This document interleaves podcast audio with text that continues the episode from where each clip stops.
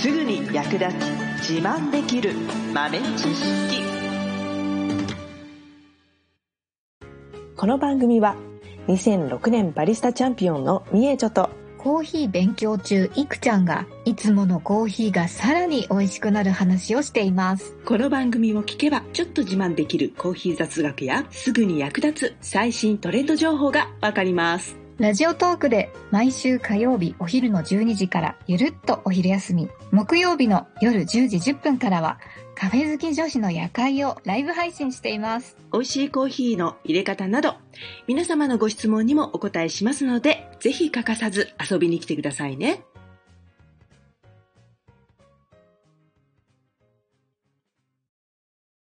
みえちょ先生、はいあの、ちょっと質問なんですけど、うんなんでしょう最近、あの、エスプレッソマシーンに興味が湧いておりまして、おー家庭用のとか売ってるなと思って、うんなんですけど、値段がすごいピンキリなんですよね。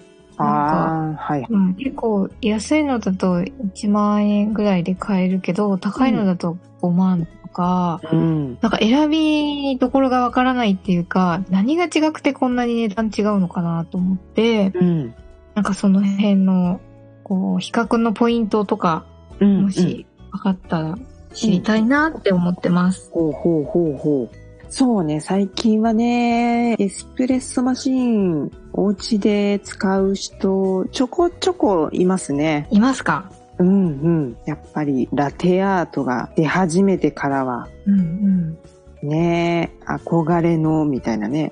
うん。うん。ねでも、なかなか普通のコーヒーメーカーよりはだいぶ高いですからね、やっぱりね、比較すると。高いですよね。ねで、まあ、安、そうだよね、安くてもなかなか1万円以下、あのほぼないな。うん。うんで、まあ、エスプレッソマシーンね、まあ、安いのと高いのの違いっていうと、まあ、ボイラーの力かな。ボイラーの力。うん。なんかね、安いやつは、エスプレッソを入れるっていう作業と、あとミルクを作る、ミルクを作るというか、温める作業。うんうん。これがね、同時にできないんですよ。うーん。どっちかを先にやって、仕切り直して、どっちかを次にやると。うんうんうんだ。から一個作るのに、エスプレッソだけをね、あの、入れてる分には問題ないんだけど、うんやれ、ね、かあの、カフェラテとかカプチーノっていうのを入れようとすると、ちょっとね、手間がかかると。うーうんんうなるほど。そこが違うんですん、ね。そうですね。うんあとね、一個入れてから、また次入れていいですよっていうまでの、なんていうのかな、インターバルみたいな。うんうんうん。それもちょっとね、時間かかるね。あー、なるほど。うん、一個入れると、もう疲れちゃったっつって、ちょっと休ま して、みたいな。なるほどねうん。パワー不足なんですね。そうそうそう。で、まあ、性能がいい、まあ、いいお値段がするやつは、まあ、すぐ、はい、どうぞ、みたいな、はい、次、みたいな感じでね、ちょんちょんと入れられれると。で、まあ、あと、そうですね、まあ、スペースマシンに関してはデザインとかで、ちょっと高くなってるとか、ブランドで高くなってるみたいなのも、まあ、ないことはないんですけど、うんちっちゃいカフェとかレストランとかでも使えるぐらいの性能のものとかだと、そういうのをね、自宅に持ってる人もいるんですけど、うんそういうのだとね、やっぱりね、10万円ぐらい。うん。最低。それぐらいは出さないと、至れり尽くせりなマシンにはちょっと届かないかな。えそれは、えっと、先ほどおっしゃってたみたいな、その、エスプレッソとミルクが、まあ、同時にできる。うん、うんあとは、えー連続して入れられる。うん、うん。他にもなんか、高いには高いなりになんか機能がついてるんですかあ、そうですね。中には、まあ、はい自動で入れてくれるとか、自動で入れてくれる。そうそう、あのードリンクバーのコーヒーマシンあるじゃないですか。はいはいあ。と、コンビニとかで使うコーヒーマシン。はい。あれみたいにボタン1個押したらうん豆を引くところからやってくれるっていうのも中にはあります。あー、なるほどね。で、まあ自分でね、入れてる感覚をね、あの、楽しみたい人にとってはちょっと物足りないけど、あの、オフィスとか、うん。あと本当に、あの、スイッチ一つでシンプルに楽して飲みたいっていう人にとってはね、いい機能ですよね。全自う。動ん。全自動じゃない場合は、うん。自分で豆を細く引いて、うん。それをなんか丸っこいのに入れて、うん。セットして、うん。うん。それで抽出するみたいな。そうそうそうそうそう。あうー、んなるほどね。うんうん、それ以外にも、あの、コーヒーポットって言って、一個の、あの、なんていうのかな、紙の中に一杯分だけ詰めて、もうはい圧縮して固めてあるコーヒー豆があるんですけど、へー。まあ、それをセットするだけで入れてくれるっていうやつもあります。へー。うん。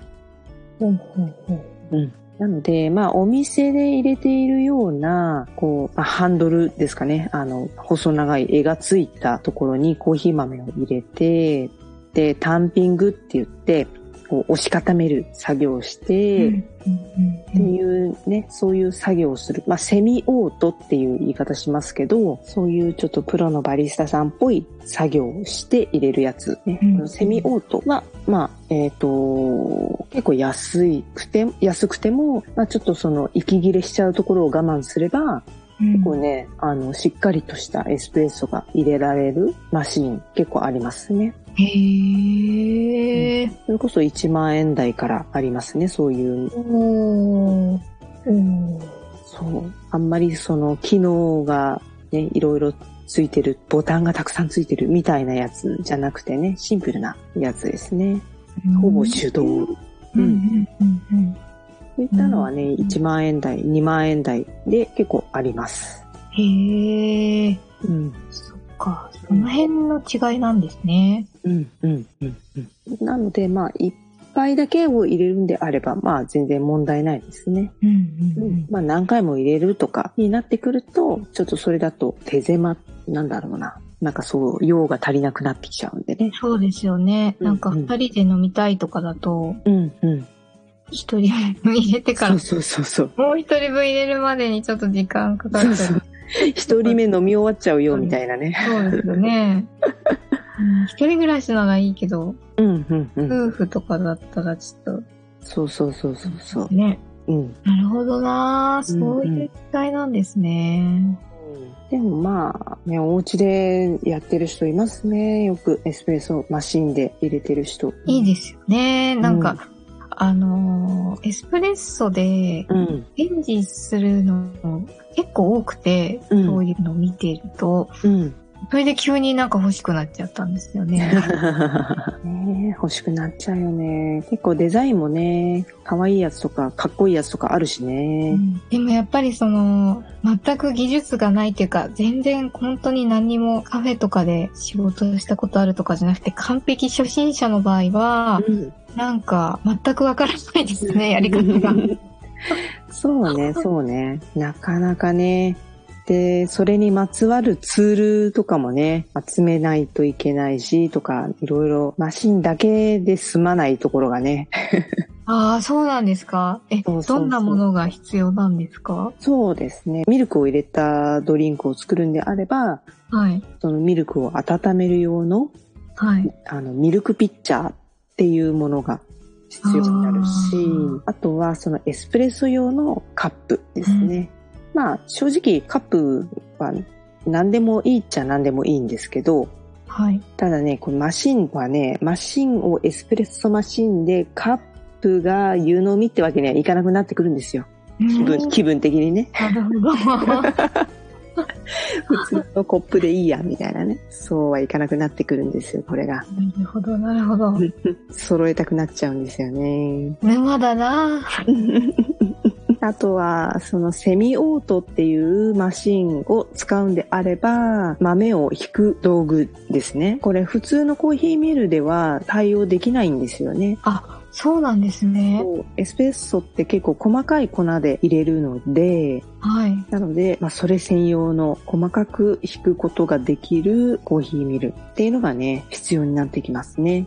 おー、うんそうだったのか。そう、やっぱりね、その場で引かないと、やっぱりすぐ劣化しちゃうので、まあ、ひ引いた豆を買っていく人もいますけど、やっぱりそのね、時間が経っちゃうと、クレマって言って、エスプレッソの表面に、きめの細かい茶色い泡が一面の広がってると思うんですけど、それが出なくなっちゃうんですよね。へ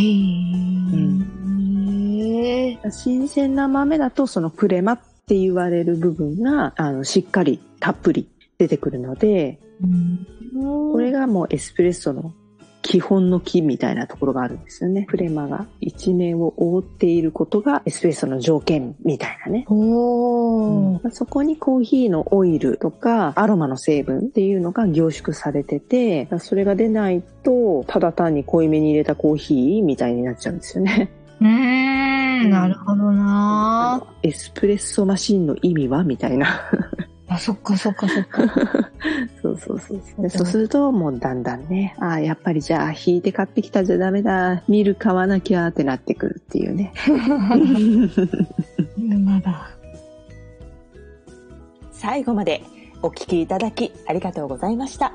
あなたのコーヒーライフに少しでもお役に立てたら嬉しいです。ご質問やツッコミは、ラジオトークで受付中。毎週火曜日お昼12時から、ゆるっとお昼休み。木曜夜10時10分から、カフェ好き女子の夜会をライブ配信しています。ぜひ遊びに来てください。ではまた次回の配信でお会いしましょう。